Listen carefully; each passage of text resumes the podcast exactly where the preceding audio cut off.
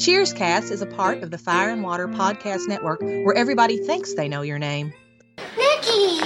Loretta, I've decided to forgive you for bursting in on me and Miss Romero in the shower. I'm sorry, Nikki. You ought to be. It was very embarrassing. You want to go where everybody knows your name.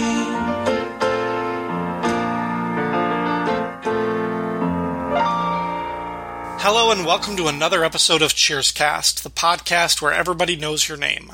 I'm Ryan Daly, and this is the mailbag episode for the second half of Season five.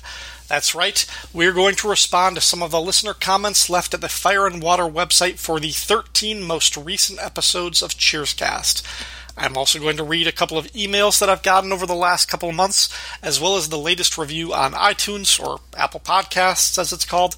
I am also going to share the tallied list of M V Ps for this past season, as well as ranking all twenty-six of the Season five episodes. And, as an extra bonus for you guys and gals, I have ranked all one hundred twenty-one episodes of Cheers so far, the entire Diane era. I will share that at the end of this episode. It's going to take a while to get through, just me rattling off episode titles. It may sound fun now, but... yeesh, I might lose my voice by the end of it. Anyway, let's kick things off with the latest review on Apple Podcasts. It's a five-star review, which is awesome. Uh, this is from Natlin, who says, I have been really enjoying this podcast. Ryan is a great host. I just finished Season one, really looking forward to the journey. Cheers is the show I have seen most of all. It is my background when I just want something on the T V. I've probably been through the show at least five times by now. This podcast has been a great companion this time around so far. Well, thank you so much, Natlin. That is great to hear. Uh, I hope you stick around with the podcast uh, for, for additional seasons. Um, and, and before I started doing the podcast, Cheers was one of those comfort food shows that I would just have on in the background. I w- it was just kind of always there. For, it's one of the reasons why I've been through the show so much. Since doing the show and having to scrutinize it more, I, I have to kind of separate it, so I don't watch it except when I'm reviewing it, uh, at least for these purposes. But uh, yeah, okay, moving on to the website comments left for episodes fourteen through twenty-six. Again, all of these comments were left at the episode posts at fire and water podcast dot com. As usual, I'm not going to read every comment out loud, but I have read every comment privately, and I appreciate every word that has been written. All of your insights, your personal reflections, your memories, your arguments, your questions, all of it is very nice and very rewarding to read. I say this, and I know I am going to struggle to keep this promise, but going forward, I'm going to try to respond to more comments on the website when you leave them. I know some of the guys on this network are great about engaging with listeners almost in real time when you leave feedback. I wish I was better at that kind of engagement. I am going to try.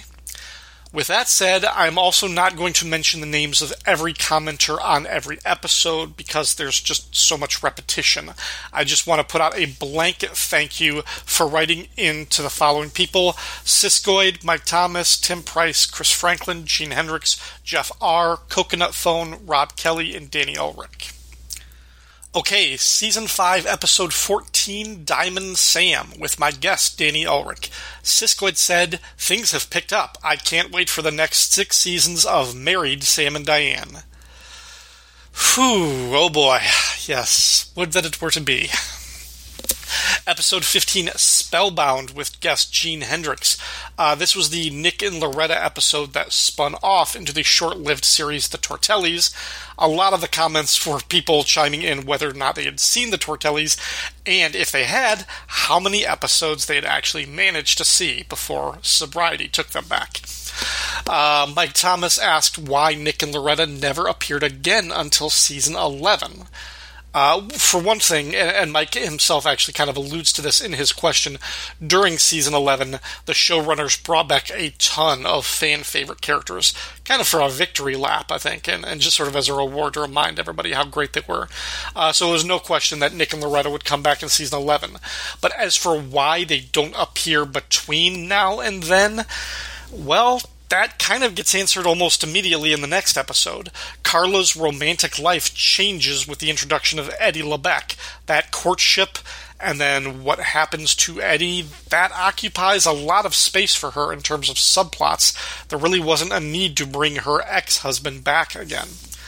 Also, possibly the stink of failure on the Tortellis just made it them not want to bring those characters back. Uh, maybe. Um...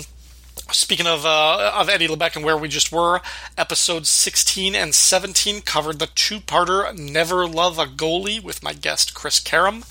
Tim Price said, J. Thomas was always great in everything I saw him in. His easygoing demeanor lets him blend in with any cast, and he's deceptively charming. You might think to look at him that he has an edge, but instead he comes across as a teddy bear. So no wonder he can step into the role of Eddie, interact smoothly with customers and Sam and Woody, and feel like he belongs. Of course, the chemistry with Carla is essential, and they click perfectly. Hey, it also helps he's close to her in height, and doesn't his nose look like a hockey player's nose? Just excellent casting, and I'm glad it's here. Carla has dealt with a couple of Eddies in this series, but the real deal is finally here. Yeah, uh, Tim nailed it. Uh, J. Thomas was such a treat when they were able to use him. The fact that he is not in more episodes and what ultimately happens to the character, I don't want to dwell on it right now because it's something that we will get to in due time, but yeah, I, I wish we had more of Eddie in the show. J. Thomas was terrific. Um, passed away a couple of years ago, and that's that's unfortunately. Episode eighteen, One Last Fling with Vicki DeCiper, who everyone agreed was a terrific guest, and hopefully I can drag her back on the show again. Mike Thomas commented on the comedic coupling of Frasier and Woody throughout the show. The two of them are like a classic comedy duo because of how they react and play off of each other. There is an episode later in the series where Woody says that Frasier is the smartest person Woody knows, except for Mister Clavin. Kelsey Grammer's facial reaction to that line is priceless. The dynamic between the two lasts the entire series, including on the final episodes, and continues in a hilarious episode of Frasier where Woody visits. I, I mean, as you're describing how funny these guys are, is it any wonder that Kelsey Grammer and Woody Harrelson are the two most successful actors from this show? I mean... Uh, episode nineteen, Dog Bites Cliff with Ashford Wright. Siskoid and Mike both asked about the odd way in which Diane was written out of the episode. Mike offered that perhaps Shelley Long was filming the movie Hello Again at the time. I have no idea. I would be surprised if she was filming a movie during this middle part of the T V filming season. Maybe, but it seems like her contract with the show would have prevented her from doing a movie at that time while her commitment to the show took precedence. Unless... possibly they were trying to give her more time to do movies as a way of luring her and keeping her on the show. I doubt it, but it's possible. Uh, episode twenty, Dinner at eight-ish with guests Brandon Davis and Marlene Stemmy. You know, this is one of the most beloved episodes, so everyone who wrote in left great comments about the cast, the jokes. Uh, but Siskoid said, I don't know where I got the tick of starting to sing Our House when I hear those two words together. I thought it was from my parent, and it might be, but did they get it from this episode, or did I all along? Anyway, it felt like unlocking a piece of my childhood to watch this episode. Again, when I hear Our House, I think of not just the, the song, but I think of the way Frasier and Lilith sing it, and it's just, it's amazing. Uh, episode twenty-one, Simon Says, with my guest Tom Clements. Again, everyone agrees that John Cleese is a very talented guy. Uh, and I also got several comments from people, including Coconut Phone, who let me know that, yes, Charles and Diana were, in fact, referred to in the tabloids as Chuck and Di during this era. Good to know. I didn't have that experience. I wasn't sure about that. I thought it was just an invention for this episode. But nope, they proved me wrong. They were like, yep, it was. They were commonly known as Chuck and Di. Okay. Uh, episode twenty-two, The Godfather Part three with John Trumbull. Everyone agreed with us that this episode wasn't very good. Uh, Mike Thomas mentioned that Woody's romantic subplots never really clicked until they introduced the character of Kelly on the show, and after that, Woody and Kelly became the third best romantic couple on the show after Sam and Diane and Frasier and Lilith. No argument for me there. Um, trying to think who else might be in the running. Uh, Rebecca and Robin, Cliff and Maggie. Um, it's it's hard to think of Norman and Vera as a great romantic couple, considering how one-sided it is. But in terms of staying power, sure. Um, episode twenty-three, Norm's First Hurrah with Rick Heineken. Mike said, "Like you, I wonder if Diane could have stayed on the show by playing the type of role she did in this episode, even if she and Sam were happily married. I guess that was not to be for a multiple of reasons. The fresh changes of direct... The fresh change of direction after five years of the on-again, off-again Sam-Diane romance ultimately fueled the show's longevity, but Shelley Long was so great in the role that it is fun to wonder what might have been." Yeah, I mean, that's uh, that's what I guess I did constantly throughout the season, was just wonder what might have been. Uh, episode twenty-four, Cheers, the Motion Picture, with guest Tom Penrice. Siskoid asked if this is Gene Hendricks' favorite episode. I'm guessing that's because Gene is an avowed defender of Star Trek the Motion Picture. Uh, episode twenty-five, A House is Not a Home, with guest Isabel Ayer. Chris Franklin said, "Oddly enough, I can kind of relate to the weird situation in this episode. My family always celebrated Christmas at my grandparents', and we kicked off the season by going to their house to watch the town Christmas parade from their back porch, since it came by their door. After my grandmother died, my first cousin bought the house and the one next door, which my grandparents also owned, and his two sons' families moved into each one. We were told, 'Come on down and watch the parade like always,' by my first cousin. His son wasn't real down with it when we just showed up to do so on the day of the parade, however. I guess he hadn't quite agreed to that, with his father pulling a Diane. So that was the last year we watched the parade there. A few years later, both sons bought their own homes, and their father sold my grandparents' old houses. Maybe I should just show up on their back porch this year and see what happens." Oh, please do it, Chris, do it. Uh, we can use the Patreon fund to post your bail. Uh, finally, episode twenty-six, I Do, I Do, with Omar Uden and Derek William Crabb. Everybody who left comments talked about how emotional and dramatic and, and what a peak of the show this episode was. Rob said, "One weird detail about this episode, the original version, which I taped off of T V and watched for many years, uses a different tune over the end scene. When the episode made it into syndication, it was replaced with, in my opinion, an inferior alternate. It's relatively minor, but I notice it every time I watch the episode again, like I did right after listening to this episode." Yeah, um, I don't know which piece was used in the original broadcast. I, I don't remember that. But I can distinctly recall the version that was used in the original broadcast of the two hundredth episode that re-aired that scene of them dancing, because I taped that episode at the time and watched it so many times. I have that tune committed in a large chunk of my memory. Um, and it's not the same tune that they use on the D V D, and it's not the same melody that they use in the streaming channels. Uh, so I, I don't know if the one from the original two hundredth was the same as the one from the original I Do, I Do, possibly, or maybe even by that time, just a few years later, they had lost the rights and had to change the music. Um, but yeah, for for me, the, the version that I hear is the, the two hundredth tune, because I think that was the first time I really... really re- responded to it. Um, I actually, we will come back and discuss the music in uh, from an email that I got in a couple of minutes. Uh, and Tim Price said, "And that's it. Diane's time on Cheers is over, and it's still as warm, funny, and heartbreaking as ever. Let's remember that Diane as a character, the fish out of water, also means she was the one who pushed the stories for most of the episodes, even the ones where Diane wasn't the focus. These barflies are all content with their static lives," a nod to Norman Cliff remembering where they first met Sumner. "But Diane was the fly in the ointment, the conscience, the dreamer, the romantic, the pain in the butt. How many plots hinged upon Diane pushing another character into action? Sure, it wasn't every time, but more often than not, she motivated the entire show.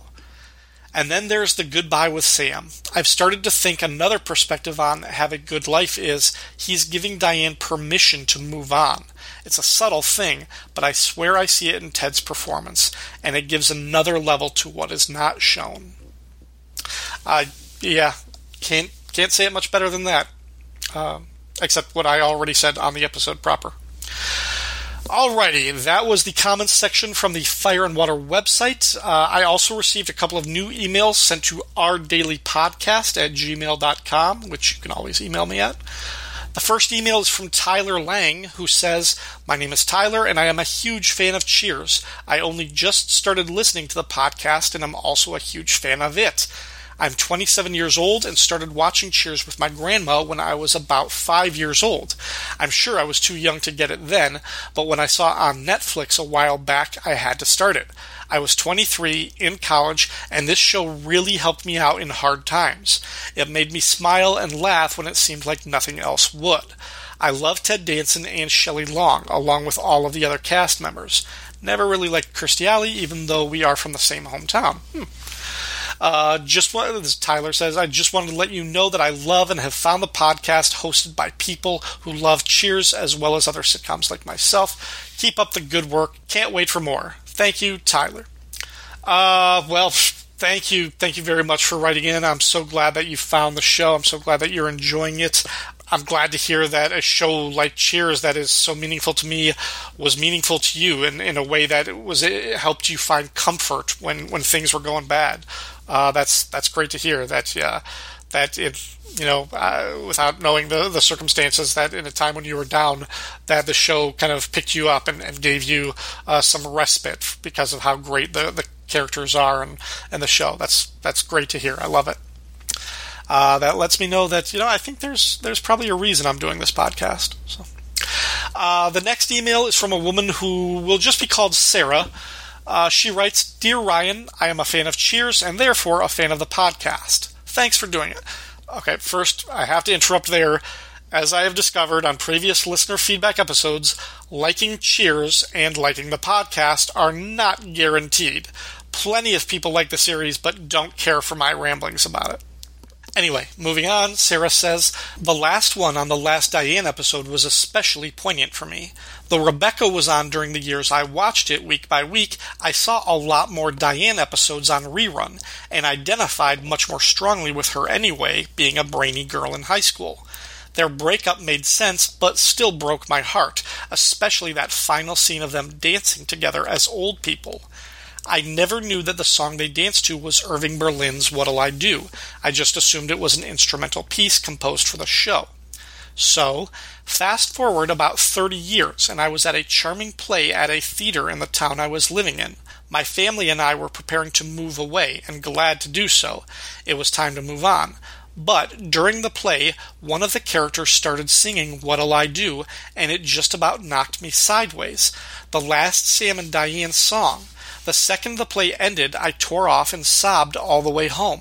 The funny thing was, I didn't want to stay where we were and was glad to go, and yet the song showed me that it broke my heart all the same, just like Sam and Diane, strangely enough.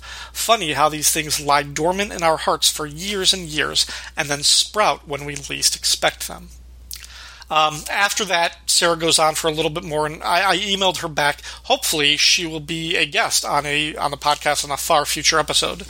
But as to the part of her email that I read, it's amazing that such a seemingly trivial detail, like ten seconds worth of music from a thirty-five-year-old television show, can have such a profound emotional resonance with us. But it's true. Things like that happen because we're talking about art. And it might be easy to say it's just a sitcom and you can dismiss it, but when it's something that really penetrates the psyche and stirs an emotional reaction, whether it's immediate or very long delayed, like in Sarah's case, I mean, what else can you call that but art, um, to have that kind of an effect? And that's awesome, and it's beautiful. So Uh, and the last email that we got is from Matt Ondroff, who said, just finished listening to I Do Ado. Thanks for another great season. Might be recency bias, but Omar is my favorite guest. He is clearly a legit Cheers fan, and he brings a keenly insightful analysis to your recaps. I loved your Diane and Sam takes this season. I hadn't noticed why I didn't quite love the first half of season five, but you nailed the reason. Diane was uncharacteristically forcing the action. Enjoy your time off. Looking forward to having a screaming Viking on your return. Matt. Well, uh, thank you very, very much, Matt, and thank you for singling out Omar. Hopefully that'll serve as a lesson to Tim Price, John Trumbull, and the rest of my guests that they gotta step their game up. Okay, now on to the real fun parts, the rankings. First up, the M V P category. Which cast members and guests were awarded the Employee of the Week award the most during Season five? Well, it should come as no surprise that our series leads got the most awards. But the very fact that I split the award between Sam and Diane in one instance means that Sam and Diane tied this season, each receiving ten point five M V P votes. As for the rest of the gang, Woody got the M V P four times, Carla got five, Norm got six, Cliff got three, Frazier only got three, which is a little surprising. Uh, the rest of the awards went to guest characters, one vote for an unnamed extra at the bar. I think that was Jared Alberich's vote in the season premiere. Way to throw that one away, Jared. Uh, Cliff's mom, Esther, got two votes. Lilith got six, just because her two appearances this season were on episodes where I had extra guests. Uh, the judge in episode thirteen got two votes. Loretta got two, and Doctor Simon Finch-Royce got two as well. So, uh, lots of fun. I'm glad I started tallying these week to week. Uh, I still need to go back, actually, and record all of the winners from seasons one and two sometime, but Uh, for now, I think it's telling, and it's kind of perfect that Sam and Diane won this season with the same number of uh, Employee of the Week award votes. Okay, now on to the ranking of Season five episodes. As I mention every time, this should in no way reflect on the podcast or my guest on that particular episode. This is just a reflection of my opinion of the Cheers episodes after I watched them. All right, at the bottom of Season five, Episodes twenty-six, The Godfather Part three, twenty-five, Money Dearest, twenty-four, Knights of the Scimitar, twenty-three, Cape Cad, twenty-two, Dog Bites Cliff, twenty-one, A House Is Not a Home, twenty, Chambers v. Malone, nineteen, Norm's First Hurrah, eighteen, Tan and Wash, seventeen, The Proposal, sixteen, Cheers, The Motion Picture, fifteen, The Book of Samuel, fourteen, Never Love a Goalie Part two, thirteen, Never Love a Goalie Part one, number twelve, Thanksgiving Orphans, number eleven, Dance, Diane, Dance, number ten, Spellbound, number nine, Young Doctor Weinstein, number eight, House of Horrors with Formal Dining and Used Brick, number seven, Diamond Sam, number six, Dinner at Eight-ish, number five, Simon Says, number four, One Last Fling, number three, I Do Adieu, number two, Abnormal Psychology, and number one, Everyone Imitates Art. Okay, now the marathon part. Throughout this show, the podcast, I mean, I have been keeping a running order of every episode, from the pilot to the Season five finale. So the entire Sam and Diane saga, all five season episodes up to this point. And my ranking, going again in reverse order, is number one hundred twenty-one, The Tortelli Tort, one hundred twenty, Relief Bartender, one hundred nineteen, The Godfather Part three, number one hundred eighteen, Money Dearest, one hundred seventeen, Little Sister Don't Ya, number one hundred sixteen, Affairs of the Heart, one hundred fifteen, Norman's Conquest, one hundred fourteen, Suspicion, one hundred thirteen, Knights of the Scimitar, one hundred twelve, The Bar Stoolie, one hundred eleven, Dog Bites Cliff, one hundred ten, Dark Imaginings, one hundred nine, Too Good to Be For Real, one hundred eight, Cape Cad, one hundred seven, Friends, Romans, and Accountants, one hundred six, Sam Turns the Other Cheek, one hundred five, Woody Goes Belly Up, one hundred four, A House Is Not a Home, one hundred three, No Help Wanted, one hundred two, And Coachie Makes three, one hundred one, Take My Shirt, Please, one hundred, Coach in Love Part two, ninety-nine, Coach in Love Part one, ninety-nine, ninety-eight, Peterson Crusoe, ninety-seven, Chambers v. Malone, ninety-six, The Peterson Principle, ninety-five, Norm's First Hurrah, ninety-four, Tan and Wash, ninety-three, Power Play, ninety-two, Personal Business, ninety-one, Fools and Their Money, ninety, The Proposal, eighty-nine, Cheers the Motion Picture, eighty-eight, No Contest, eighty-seven, Sam's Women, eighty-six, Coach Returns to Action, eighty-five, Someday My Prince Will Come, eighty-four, The Mail Goes to Jail, eighty-three, A Ditch in Time, eighty-two, The Book of Samuel, eighty-one, Snow Job, eighty, Rebound Part one, seventy-nine, Manager Coach, seventy-eight, Cliff's Rocky Moment, seventy-seven, Fear is My Co-Pilot, seventy-six, Never Love a Goalie Part two, seventy-five, Never Love a Goalie Part one, seventy-four, Fairy Tales Can Come True, seventy-three, The Executive's Executioner, seventy-two, Who Done It? seventy-one, The Bartender's Tale,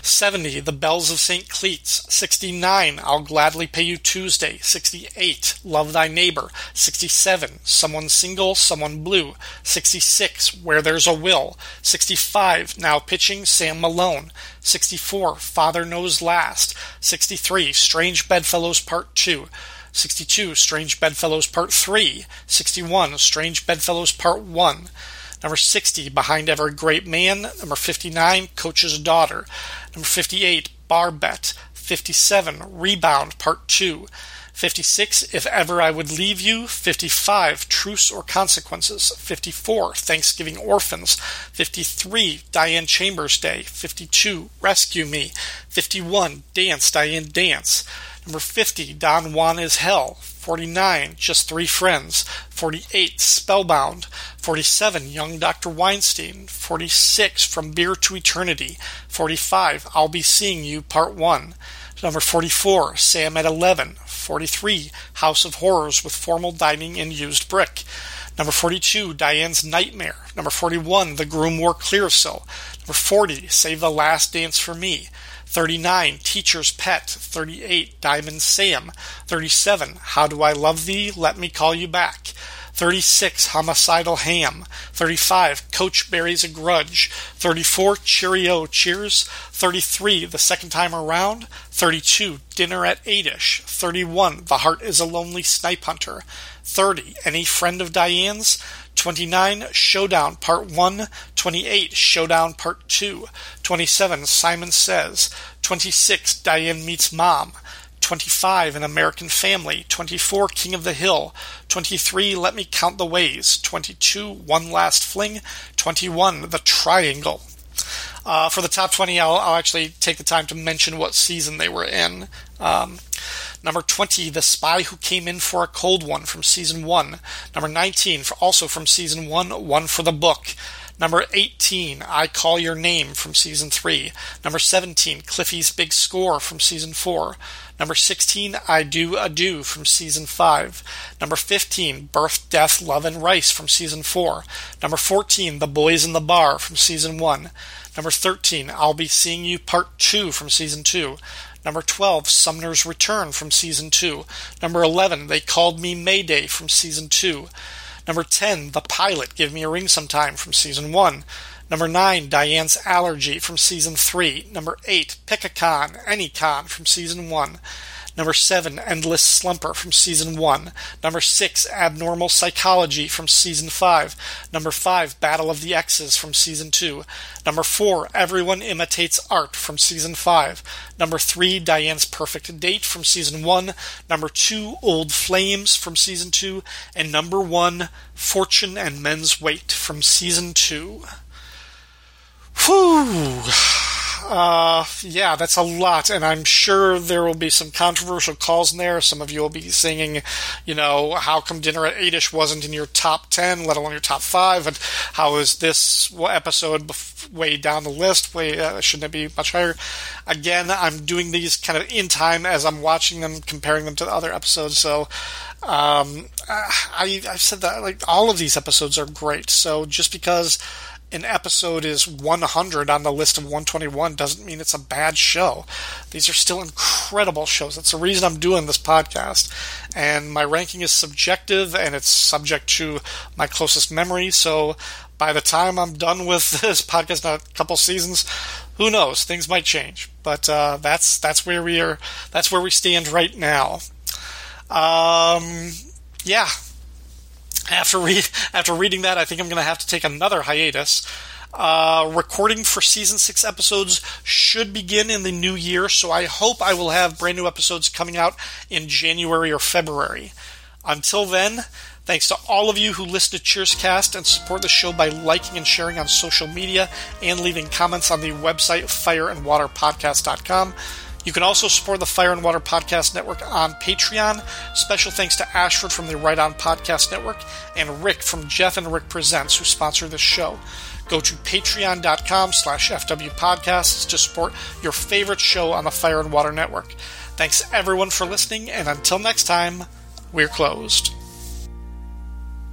You, you, you're bad at ballet. You, you're terrible at acting. You don't. You can't draw worth a lick. You, you're bad at, at poetry, photography, cinema, and omelets. I mean, they're going to have to start inventing things for you to be bad at. Make your point, Sam. You're you're good at writing. I mean, I think we finally found something you don't stink at. But Sam, I, I... Look, look. This is important for you. I mean, I, I, I had my day in the sun. I, I may not have been the greatest relief pitcher in the world. Yeah, you were, Sammy. Thank you. The point is, the point is, I took a shot. You got to take your shot.